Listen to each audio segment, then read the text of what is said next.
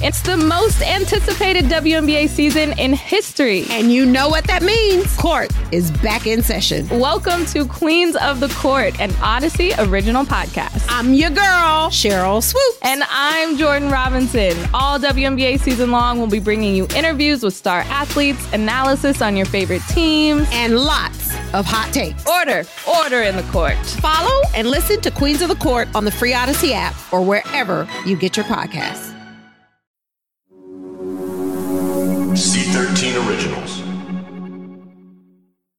If you have any tips about Jerry Falwell Jr. or Liberty University, you can contact us at tips at gangstercapitalism.com or our tip line 347 674 6980. We can ensure anonymity.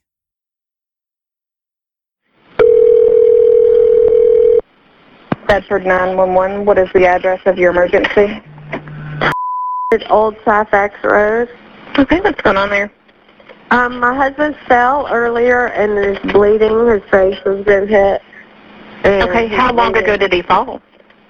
Um, like an hour and a half, two hours ago. And how old is he? 58. And where did he fall from? I don't know. It was nighttime and he fell from the stairs and there's a lot of blood right now. During the last week of August 2020, the Falwells dominated news headlines. On the 24th, the pool boy story broke. On August 25th, Jerry Falwell Jr. resigned as president of Liberty. Then, just two days later, the Politico story broke about Becky Falwell having a sexual relationship with one of her son's bandmates, who was a Liberty student. One article's headline summed it all up a terrible, horrible, very bad week, and that was just the Falwells. And then at 2:28 a.m. on August 31st, Becky Falwell dialed 911. Okay, is he conscious? Yes. Did he lose consciousness? Did he hit his Did you head? lose consciousness? No. Okay, so fine, did, but we did you just find him? No. We're trying to figure out what's What- going on. I know, me too. So he called me earlier and said I'm bleeding, and so then he had stopped. But now we were sleeping in the bed together, and now he's bleeding. It's coming. It's all over Where's he bleeding from? his head, his ear, his nose. Okay, and he's does he seem with it to you, or does he seem out of it mentally? Yeah. Okay. And any other injuries? No. How many steps did he fall down? Um, two or three. Any alcohol? Yes. Heavily? I'm not gonna answer that question. Okay, I, I just want to tell them because it thins out your Yeah. blood. So if he's lost, Oh, that's probably it then. it, that's why I'm asking. Okay, sorry. So is that a yes or no or just a little bit? I I don't care either way. Okay, just a little bit. I'm sorry. A little bit. I just want somebody to come check him because he won't Ma'am? take him to the hospital. Yeah. Okay, I'm trying to help you. Okay. Yeah, I know, I know, I know. Okay. Why won't he let you take him to the hospital? because why won't you let me take you to the hospital? What is the deal with that? I'm I'm just asking. I'm going to send you help. That's no problem. Yeah, I know. He's a stubborn person. Okay. It's a little blood, but it's a lot of blood. Okay. What is your name, ma'am? Becky Falwell. And Okay. We'll get him out to you if you could. the more you're going to understand why we're not talking to you right now. I'm sorry. Okay, well, you're going to have to talk to somebody, so I'm going to send Yeah. EMS, and I'm going to send them out there to help you, but you need to apply some pressure to Yeah. wherever it's bleeding if you can. If it's where you can apply pressure, do not remove it. If it becomes Okay. blood-soaked, you add another clean cloth on top of it. Don't remove it for any reason. If anything changes, call me back. Okay, and let me tell you, we, um, it's a 1200 Old South Road. Yes, you told me that. I've got it. Yeah. And we have a gate. Put them out. Yeah. Okay, thank you Thank so you. much. Mhm. Are they coming right away? I'm dispatching them now, ma'am. Okay, thank you so much. Thank you. Bye-bye. Bye-bye.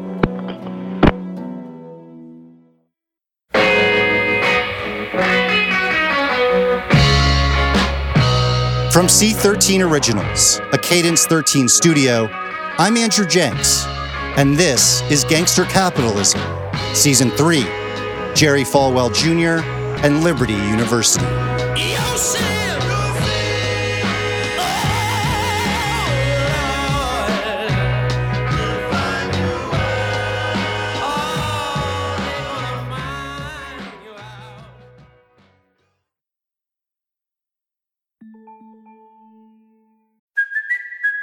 Kaley Cuoco for Priceline. Ready to go to your happy place for a happy price? Well, why didn't you say so? Just download the Priceline app right now and save up to 60% on hotels. So, whether it's Cousin Kevin's Kazoo concert in Kansas City, go Kevin, or Becky's Bachelorette Bash in Bermuda, you never have to miss a trip ever again. So, download the Priceline app today. Your savings are waiting.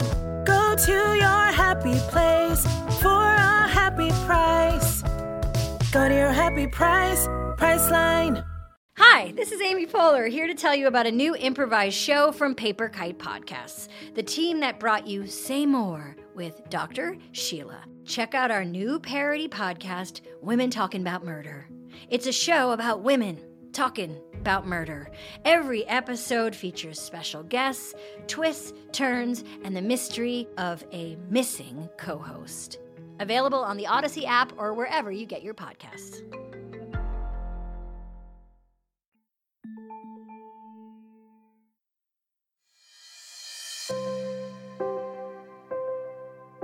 The police report from the morning of August 31st, 2020, says that Becky Falwell told the officers responding to her 911 call that she was at church and then a neighbor's house until 11 p.m. when she received the call from Jerry that he'd fallen and hit his head. Becky said she had to break into the house. Jerry told officers that he'd fallen down the stairs and hit his head on a trash can next to the stairs. There was blood in that area and empty alcohol containers. Even though he and Becky said that blood was coming out of his eyes, ears, and head, Jerry declined medical attention.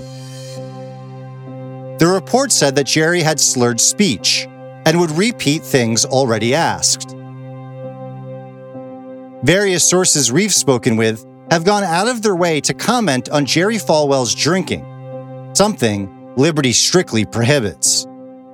One Liberty official, speaking about Jerry's drinking, said he knew not to engage with Jerry after 9 p.m. because he'd be belligerent.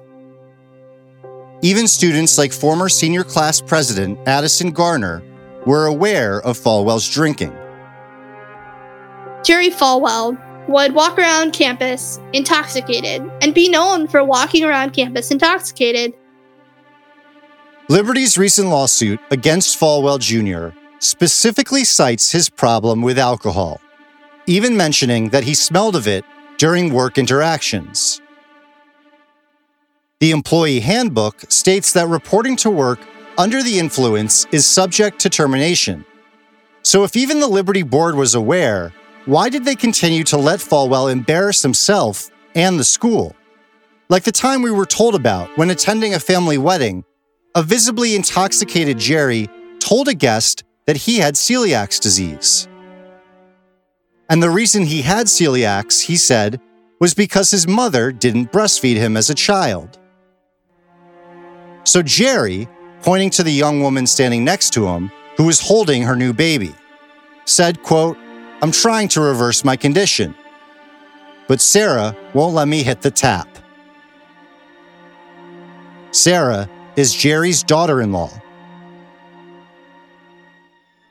Here's Christian investigative journalist Julie Roys. Almost every Christian leader that I've reported on that has ended up falling from grace, has ended up getting removed or fired, almost always it's their pride that brings them down.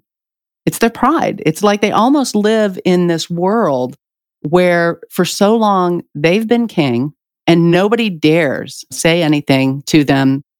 It's almost like they begin to live in this alternate reality where it's only them that exists. They make all the rules and they'll never be held accountable. And they're shocked when they actually are held accountable. It is pride.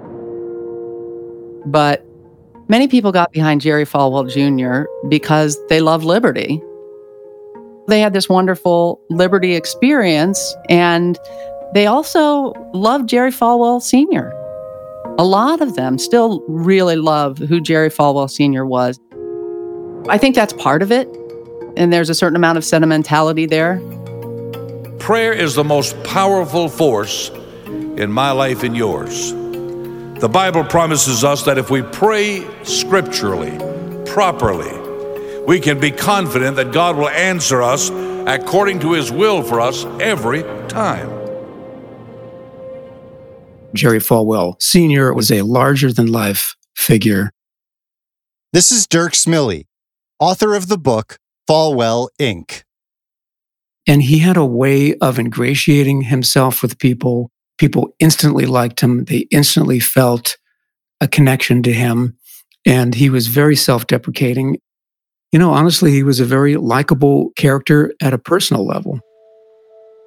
Jerry Falwell Sr. was born in Lynchburg, Virginia in 1933, where nine generations of Falwells have lived. His father, Carey Falwell, was a bootlegger during Prohibition who abstained from alcohol. One day, he got into an altercation with his brother, who was drunk. And when his brother tried to shoot him, Carey shot back in self defense, killing his brother. So, after that death of his brother, Jerry Falwell's father really developed a very bad drinking habit. He became a hardcore alcoholic and ultimately died of cirrhosis of the liver. One former Liberty official who was close with both Jerry Falwell Jr. and Sr. called alcohol the family sin. But Jerry Falwell Sr. turned away from alcohol after his father died and towards Christianity. In June of 1956, at the age of 22, with just 35 members, he founded the Thomas Road Baptist Church in Lynchburg. Jerry Falwell's brand of Christianity was a macho brand of Christianity. It was a kind of a no compromise approach, the belief that every word of every book in the Bible, that is all 66 books of the Bible, every word is essentially dictated by God. And he always made it personal. I think that was one of the keys to his success. Just weeks after founding his church, Falwell began a radio ministry, and then six months later, a TV show called the Old Time Gospel Hour. Good morning, and I welcome you to the morning service at the Thomas Road Baptist Church in Lynchburg, Virginia. I'm Jerry Falwell, pastor here, and it's a real joy every Sunday morning over this station at this time to share with you our morning worship service. Isn't it grand to be a Christian? His easy manner resonated, and his following continued to grow quickly. This was during the time of desegregation, and Falwell preached about that too. Though he changed his views later in life, in one of Falwell's early sermons, he said, quote, "The true Negro does not want integration. He realizes his potential is far better among his own race. And integration will, quote, destroy our race eventually. By 1967, Falwell founded the private school Lynchburg Christian Academy, which, as its website says, was formed to provide a Christian education to children in central Virginia. But a Lynchburg news article from that time described it as a private school for white students. Here's Dr. Randall Balmer, an author, historian, and professor at Dartmouth College, who specializes in evangelicalism in America. As desegregation began to take hold, many church groups, sadly and regrettably, started their own schools so that white children could be educated along with white children and not be educated in integrated contexts. And that was the catalyst for Jerry Falwell's formation of Lynchburg Christian Academy, for example. That pattern was replicated many, many other places throughout the country. And just four years after founding LCA, in 1971, Falwell Sr. founded tiny Lynchburg Baptist College with only 154 students. As he struggled to keep the college afloat, surviving mainly off of donations, Falwell Sr. began to lean more into politics. Here, he discusses why. The evangelical church in most of this century has been virtually uninvolved in uh, political and social issues. I'm often asked what changed your mind on involvement and participation as one who very much opposes abortion on demand as legalized by the Supreme Court in 1973. I suppose that was the straw that broke the camel's back, but there were many other issues as well. Here, Randall Balmer describes one of those other issues. Now, the standard explanation about the awakening of evangelical political activism in the 1970s is that they were motivated to do so by the Roe v. Wade decision of January 22nd, 1973. Uh, according to this narrative, evangelicals were just so morally outraged by that decision that they decided to set aside their apolitical ways and organize in order to redress this terrible moral abomination of uh, legalized abortion. It's a wonderful story, and it is also an utter fabrication. I can tell you with absolutely no equivocation that this was not the case. I call it the abortion myth. What got Jerry Falwell and other evangelical leaders interested in politics in the 1970s was not opposition to abortion. And Falwell, by his own admission, did not preach his first anti abortion sermon until February 26, 1978, more than five years after the Roe v. Wade decision. What got them involved in politics was a defense of racial segregation in evangelical institutions. It was two years prior to Roe v. Wade, in 1971, the same year that Falwell began Lynchburg Baptist College, that the IRS went after Bob Jones University for its exclusion of black applicants. When the IRS started to go after these evangelical institutions because of their racial policies, that is what caught the attention of Jerry Falwell and these other leaders, and is what mobilized them into a political movement in the 1970s, in the late 1970s, not in direct response to Roe v. Wade. According to Randall Balmer, it was the fact that Bob Jones University had to pay $1 million in back taxes that spurred Jerry Falwell and others to mobilize their community. It was money, not abortion. Kristin Du Mez is a scholar of American Christianity and a professor of history at Calvin University. Du Mez is also the author of Jesus and John Wayne How White Evangelicals Corrupted a Faith and Fractured a Nation. Early on, Jerry Falwell Sr said that he thought it was a really good idea to stay out of politics. In fact, he chided other Christians for being too active in politics. So he argued that to be a Christian was to have inner regeneration and not try to transform the outside, not try to engage in cleaning up society in this kind of political activism. And that's really confusing for a lot of people who know his later significance as one of the real architects of the religious right. But it's important to understand that that was back in the 1960s, and he was speaking directly to civil rights activists. So Jerry Falwell Sr. was a segregationist, and he was chiding Christians who were ministers and marchers who were marching in the civil rights movement. He changed his tune significantly by the late 70s, and he really became an important figure in consolidating conservative evangelicals turning them towards not just political engagement, but very partisan political engagement, uniting with the Republican Party. Du says that Falwell Sr. was instrumental in creating a God and country style of Christianity. In the mid 70s, 1976, the bicentennial, He was all over that. He had I Love America rallies and Clean Up America campaign. So he's already changing his tune. So we need to bring a moral revival, pro family politics. Other activists see his position of influence and they nudge him in this direction. And he ends up founding the moral majority and really takes this vision nationally and is able to really draw together evangelicals who had already embraced conservative politics to a large extent. They had already embraced family values politics, and he's able to mobilize them to act as this highly motivated voting bloc. And they are doing so to save Christianity, they are doing so to defend America. And so he's really a critical figure in taking evangelicals who are already identifying culturally and really activating them as this incredibly powerful political force.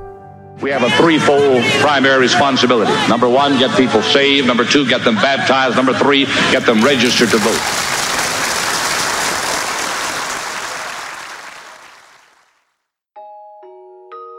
Jerry Falwell Sr.'s Moral Majority founded in 1979, became the most influential political action group of the religious right. Falwell and his group are credited with helping to put Ronald Reagan in the White House. As you go about forming your new government and selecting the people who are going to head the cabinet, be in your cabinet, and run the government, how much uh, consideration are you going to give to the advice of these new conservative organizations and the moral majority and uh, people like the Reverend Jerry Falwell? I am going to be open to these people. I'm not going to separate myself from the people who elected us and, and sent us there. Falwell Sr. was now a famous figure, at the vanguard of the conservative Christian establishment, and his ministry was bringing in millions in donations. And tiny Lynchburg Baptist College had grown too. By 1985, it had become fully accredited as Liberty University. The school's motto was Training Champions for Christ, and in 1987, it gained its nonprofit status. Liberty University is the result of what I call the original vision. I clearly remember when the Spirit of God first spoke to me about building a university that provides for evangelical Bible believing young people what Notre Dame and Brigham Young provide for Roman Catholic and Mormon young people a world class, Christ honoring, soul winning university with all the attributes of academic excellence and qualitative education.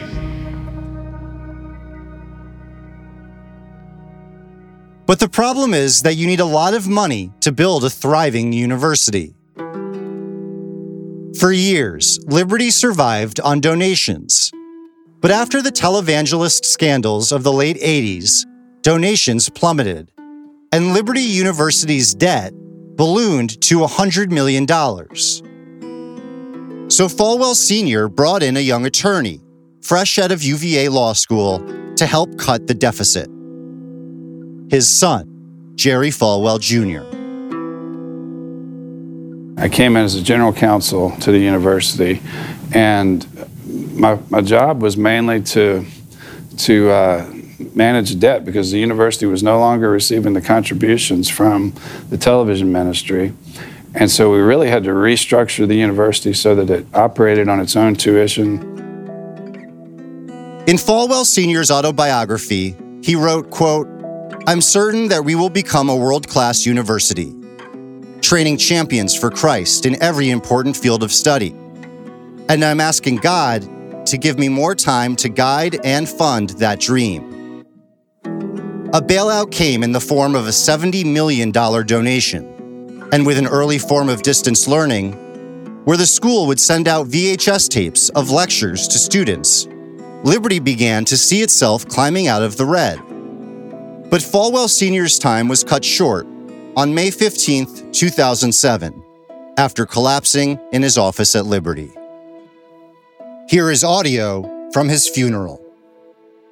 Father, without dreams, of course, there wouldn't be a Liberty University. Father, thank you for giving us the dreamer.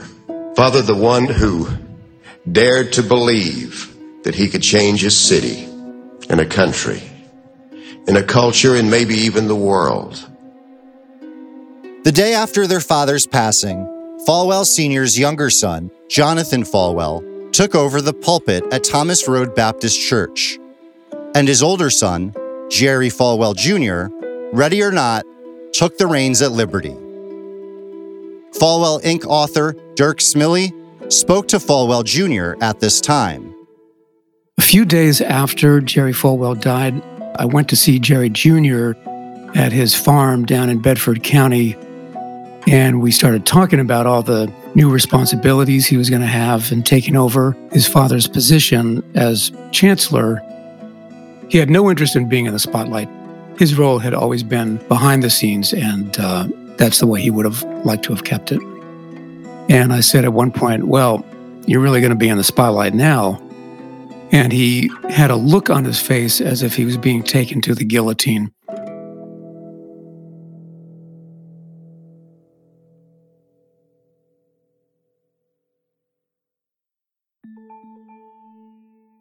Calling all pop culture enthusiasts. Are you obsessed with all things celebrity? Do you live for the drama, the laughs, and the unexpected moments that unfold on social media? Then you're going to want to tune in to the Comments by Celebs podcast. Join us three times a week as we deep dive into every aspect of pop culture. Whether it's dissecting the latest trends or just chatting about your favorite celebs, Comments by Celebs has you covered. We have new episodes out every week. Follow and listen to Comments by Celebs on the free Odyssey app or wherever you get your podcasts.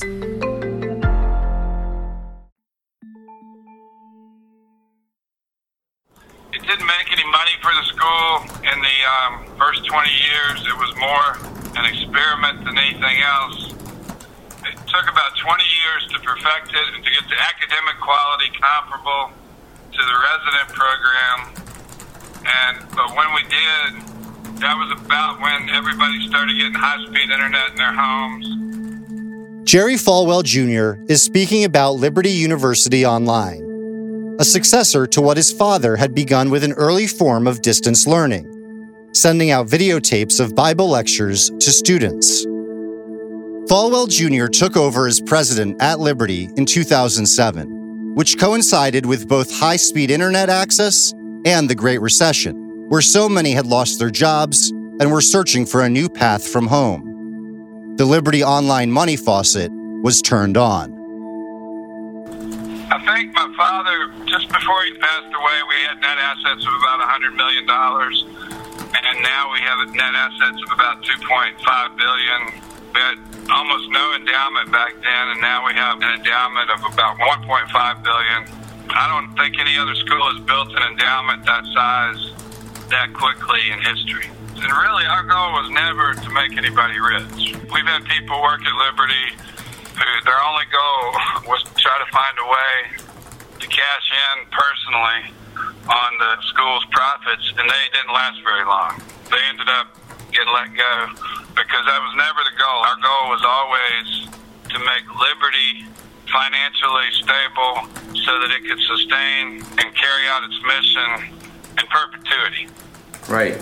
On keeping costs down, which you have done well, I noticed some of the numbers on per student spending. Falwell Jr. is speaking to Alec MacGillis. MacGillis, a journalist and author of the book Fulfillment Winning and Losing in One Click America, is interviewing Falwell Jr. for a 2018 story published in ProPublica and the New York Times Magazine about Liberty University's online program. The article was called Billion Dollar Blessings. But MacGillis wasn't writing about a success story. I got a tip from a student who had taken classes at Liberty University online and had felt cheated. And I was sort of vaguely aware of how much Liberty had gotten into that whole business, how big that was all getting. I made a request to the state of Virginia. They have a small agency that oversees the colleges in Virginia. And to my delight and surprise, I got this huge cardboard box back that showed up on my porch in Baltimore with all these files of all the complaints that this agency had received from students who had taken classes and were upset about what had happened. And that's when I realized when this big box thuds onto the porch that there was a story there. I have substantial evidence and documents that support neglect and improper handling of regulations. The conduct is so brazen, pervasive, and intentional that it shows systemic professional incompetence. I was enrolled for four days. I never attended any classes, and they charged me over $5,500. I need for this matter to be investigated. These students were having these troubles going back years at Liberty I started digging into this and I realized that there was this whole other part to this that people were not aware of. That the Liberty we saw, this huge gleaming campus with all these new buildings and all these bright eyed students in Lynchburg, was in fact the front. And that there was this whole other universe out there around the country of these desperate people that were signing up for these online courses and that was what was fueling this huge empire. My marriage was hitting a very rough spot, and I didn't see it continuing as a viable relationship. And I wanted to be able to support myself and a couple of people told me I should really consider becoming certified as a teacher. This is Lydia Terry from upstate New York. Lydia was 48 years old when she saw the ads for Liberty Online. Liberty University seemed to be my best option. I was looking for a supportive environment. I was going through a rough patch. And I thought maybe that religious underpinning would help them be supportive. So I decided to pursue my degree through Liberty. And I registered. So I took out loans and I figured, okay, I know I'm not the only person with an education certification that has loans. There's got to be a way to make this work part of the appeal of these courses for a lot of students out there who are looking for online options and are trying to choose between the various companies and programs and universities. A lot of them were drawn in the first place to Liberty, not just because the courses tend to be on the cheaper side, but because it had this kind of Christian aura. A lot of these people chose Liberty because they figured it was not going to screw them because it was, quote, Christian. And in fact, what they found was just the opposite. Lydia did well in several of her online courses, but she was told she'd failed another. Lydia says she wasn't given any feedback as to why she'd failed.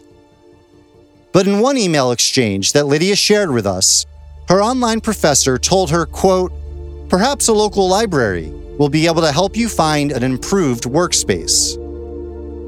When I replied, Well, I have a quiet place to work, I have my own apartment, they said, well, maybe you should pray. Lydia had issues in another class with assignments she'd turned in, not registering in the system. She put in support tickets, reached out to her guidance counselor, and even provided screenshots of her submissions as proof. She failed that class as well. I prayed every day because I knew things were going sideways and I didn't know what to do next. That was the point I had decided, you know what, I'm done. And realized the best thing I could do for myself was walk away. Lydia stopped attending Liberty Online, only a few courses away from obtaining her master's degree. But she'd completed enough credits to earn an undergraduate degree and she hoped that it would help her find some kind of employment. When I reached out to the New York State Department of Education, I was told none of the credits counted in New York State. I was heartbroken.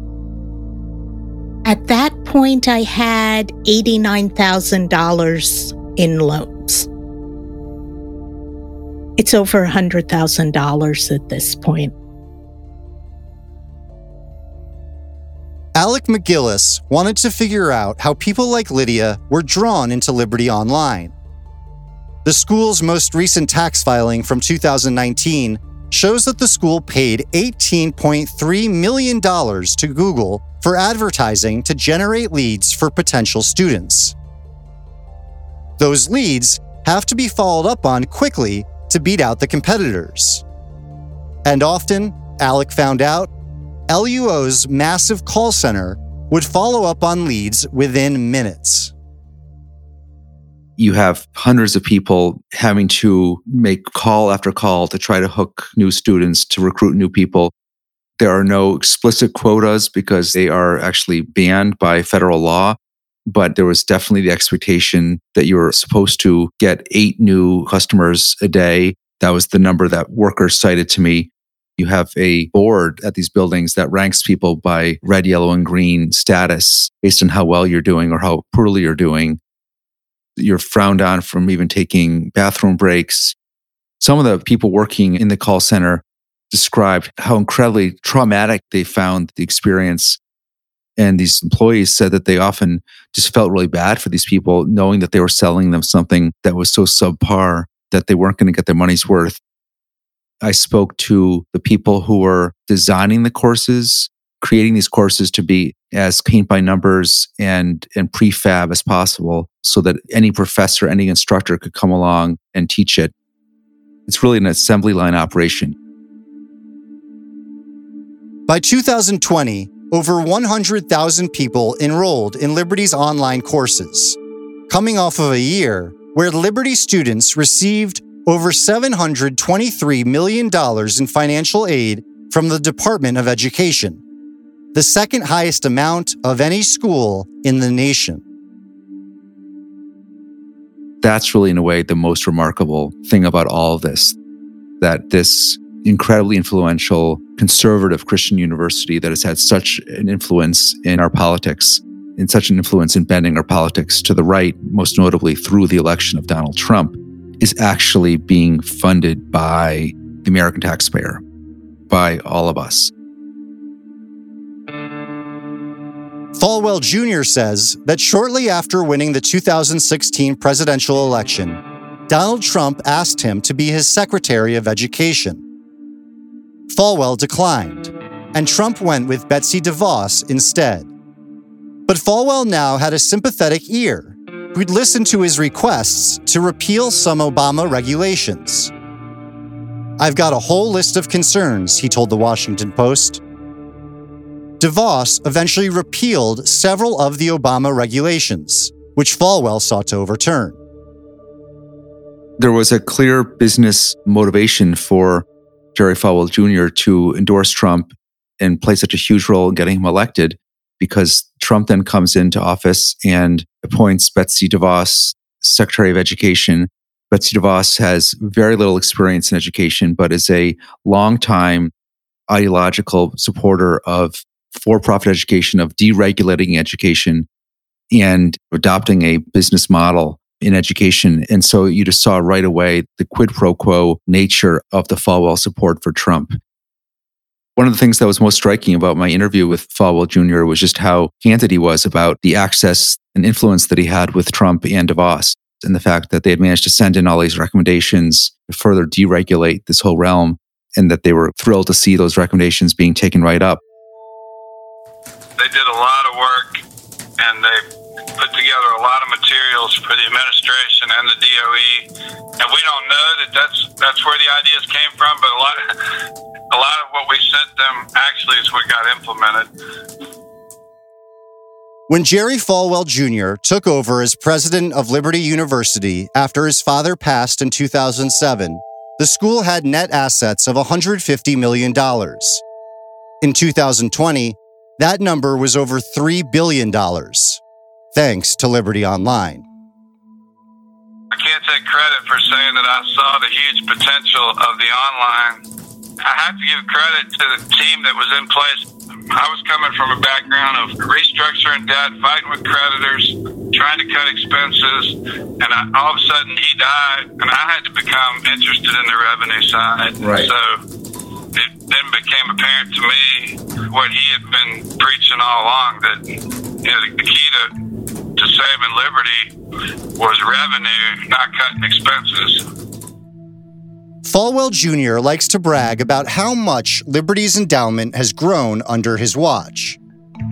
But still, he never completely abandoned his eye for cutting costs, especially when it came to the faculty on campus, whose views of the online program, as Falwell says here, needed taming.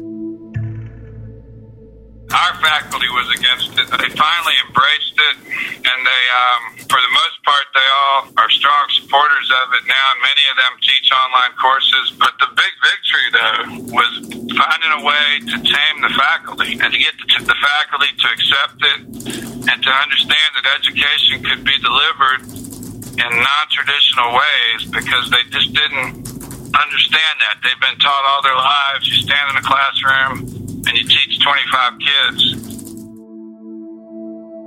As the financial success of the online program redefined the way Jerry Falwell Jr. thought about the business of Liberty University, it began to affect education on campus. This is Karen Swallow Prior, an author and professor who taught English at Liberty for over 20 years before stepping down in July of 2020. When I was department chair, I was in a meeting and the dean mentioned some parents who'd come to campus for graduation and the parents learned upon arriving at campus that their son had spent his last semester in his apartment in his pajamas taking classes online instead of going to class and everyone in the room thought that was funny and I was mad because I knew that residential tuition cost a lot more than online classes. So this family was paying the higher price for the cheaper classes. What's happening in the classroom with these young people who are paying so much money to go away to college and to have this liberal arts education, their education is being shaped and formed and dictated to by this larger machine of online education. It is the tail that is wagging the dog. And while many say the online program diluted the quality of the education that the students received on campus, for the faculty, it also came at the expense of their livelihood. I saw courses that I had been teaching for years no longer being offered because I had been made to put them online once they went online, they were available not only to online students who were not on campus, but they were also available to residential students. So we were finding fewer and fewer students in the classroom seats, and gradually fewer and fewer residential faculty were needed. Here is Mary Beth Baggett, who also stepped down from Liberty in 2020 after teaching English at the school for 17 years. The whole faculty was brought together, and we were told that many of us would be getting a change in assignments. And what they did was move many of the faculty who had been teaching residentially to online contracts.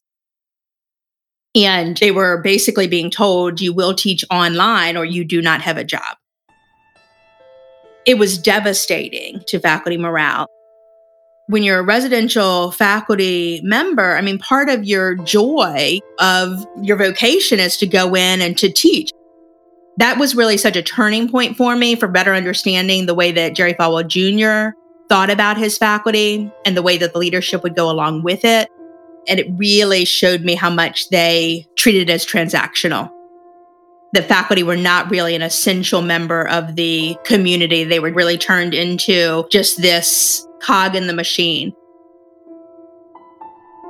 General education requirements were removed for classes in many of the humanities departments, and a low enrollment policy was instituted, which established a minimum threshold for the amount of students required for each class. If that number wasn't reached, the course load of that professor was prorated, and they had to take on another class in order to compensate. The pressure to enroll students in classes intensified. Often, faculty were pitted against one another like a competition, almost like a Hunger Games. The School of Education had a major bloodletting. About a third of the faculty was non renewed. It was another cost cutting measure to their online program. Going back into the building and seeing the empty offices, it's devastating emotionally. And it wasn't just individual professors who were in jeopardy.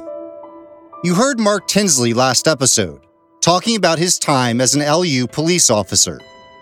Later, Tinsley became part of the academic faculty at Liberty, eventually becoming the Dean of the College of General Studies, a position he held until he left in 2017. So, any liberal arts college of any reputation is going to have certain humanities majors. You're going to have your English, you're going to have history, and you're going to have philosophy. Philosophy is a foundation of higher education. The PhD is a doctor of philosophy. Yet Liberty made a decision to get rid of its philosophy program. They still have some philosophy classes, but they don't have a philosophy degree program any longer. And that was a completely financial decision. The philosophy program at any university is typically small and is not going to be a major moneymaker for you. But as soon as Liberty says, okay, we're getting rid of our philosophy degree, they send a very pointed message to the world. And that is, you know what? Critical thinking, philosophy, the ability to know who we are, where we are in the world, what we're all about, these don't matter to us because they don't have a robust bottom line. And of course, the philosophy department taught its students how to contemplate their faith. Well, in addition to the philosophy department being cut, in May of 2019, 12 members of the School of Divinity were also told they would not have their contracts renewed. There's not been a focus since Jerry Sr. died on the religion program and on the seminary because there's not a lot of money in training up pastors. Jerry Falwell Jr. has said on more than one occasion that he was never called to be a pastor like his father and brother, but rather, he's a UVA trained lawyer and commercial real estate developer, a businessman. Liberty has become an incredible business under his watch, but at what cost? Here's Christian investigative journalist Julie Roys. Liberty is the biggest Christian university in the country. And rightly or wrongly, Jerry Falwell Jr. was seen as the spokesperson, as a figurehead for evangelicalism, which is really unfair to evangelicalism in many ways. I mean, Jerry Falwell Jr. was a lawyer. And he would even say repeatedly, I'm not a pastor. I'm not a pastor. It's, it's like he knew that he shouldn't be a spiritual leader. And yet here he was, the president of this Christian university. He did a great job of building the business of Liberty University, but spiritually, he decimated the place. Here's Mary Beth Baggett again. It really did come down to money constantly. That was the decision maker time and time and time again. Obviously, you need money to run a school. I get it but that should not be the driving factor.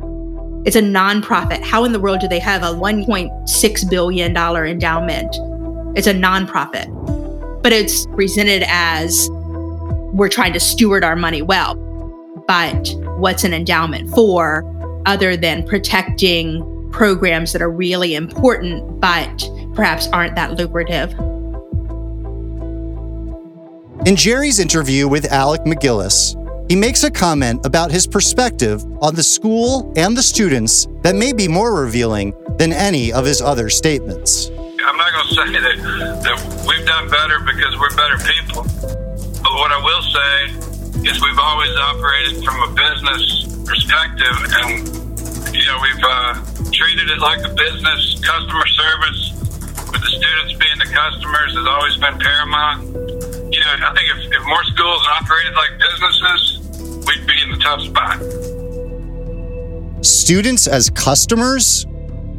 Many think Falwell Jr.'s focus on making the school a lucrative business has also been the very thing that's driven it further and further from his father's original mission, building champions for Christ. In April of 2019, Liberty's bylaws were amended to state, quote, the president provides spiritual and worldview leadership to the university. Falwell himself voted to adopt those rules. And then, of course, shirked any form of spiritual leadership. In fact, many of the people we've spoken to, like Mary Beth Baggett, have questioned Falwell Jr.'s spirituality. There's so much that I love about Liberty University. Obviously, that's another reason why I speak up. I want it to be better. I want it to do better. It would be nice to have someone who manifests Christian values and takes seriously his faith at the head of Liberty University. Jerry Falwell Jr. was given the reins of this school that has so much potential, and he squandered it. Making money is not the only thing. What does it profit a man if he gain the whole world and lose his soul? The value of the education, I mean, that matters. And what Liberty could offer to the world, that matters. And, you know, I only hope that it's not completely lost.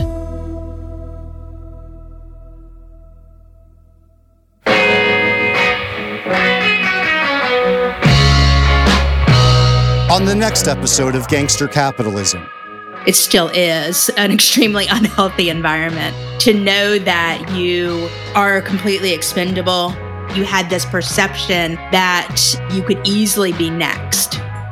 Liberty students, faculty, and employees must watch their every move, or else. Bottom line is your services won't be needed. So I'm fired. Fire is not the right word. We're not firing anybody. We're just not putting you in that position. The censorship we experienced was just one piece of a much broader, more violent picture. Even now, post Falwell, that culture of fear remains. So many of us, we use the phrase, we got out. If you're able to leave the university and get gainful employment somewhere else, hell yeah, high five. You know, next round is on me. You got out. If you have any tips about Jerry Falwell Jr. or Liberty University, you can contact us at tips at gangstercapitalism.com or our tip line 347 674 6980. We can ensure anonymity. This has been a creation and presentation of C13 Originals, a Cadence 13 studio. Executive produced by Chris Corcoran, Zach Levitt, and myself. Written, produced, and directed by Zach Levitt. Produced by Perry Kroll and myself.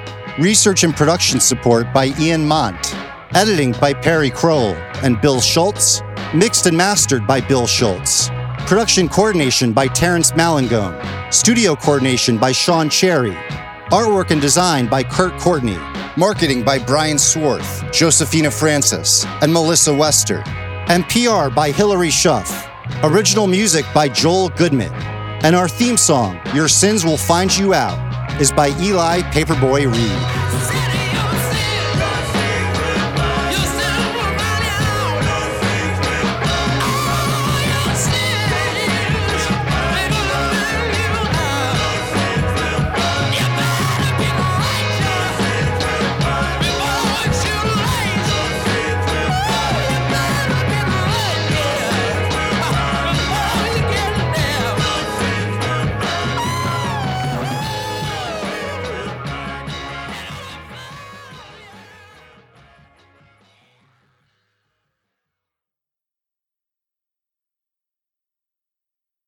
I'm Bobby Finger. And I'm Lindsay Weber. Do you ever see a new face or name on your news feeds and say, Who the heck is that? Our podcast, Who Weekly, is everything you need to know about the celebrities you don't. Think of us as your cheat code to People Magazine, your glossary for Hollywood, a shortcut to understanding pop culture at large.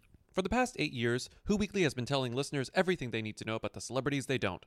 The New Yorker says we spelunk deep into the demimonde with convivial delight. That's a direct quote. Mostly, we're going to explain to you Irish star Barry Keoghan's sudden rise to fame and relationship with a not so under the radar pop princess named Sabrina. The fake wedding Real Housewives star Cynthia Bailey had to promote a limo rental company. And why all the Gen Zers you know are talking about a guy named Benson Boone. Each episode goes deep into the biggest celebrity stories of the moment, and if you're still confused, we even have a weekly call-in episode where we answer the most burning celebrity queries. Who Weekly airs twice weekly with brand new episodes on Tuesdays and Fridays. Listen and follow Who Weekly and Odyssey podcasts available now for free on the Odyssey app and wherever you get your podcasts.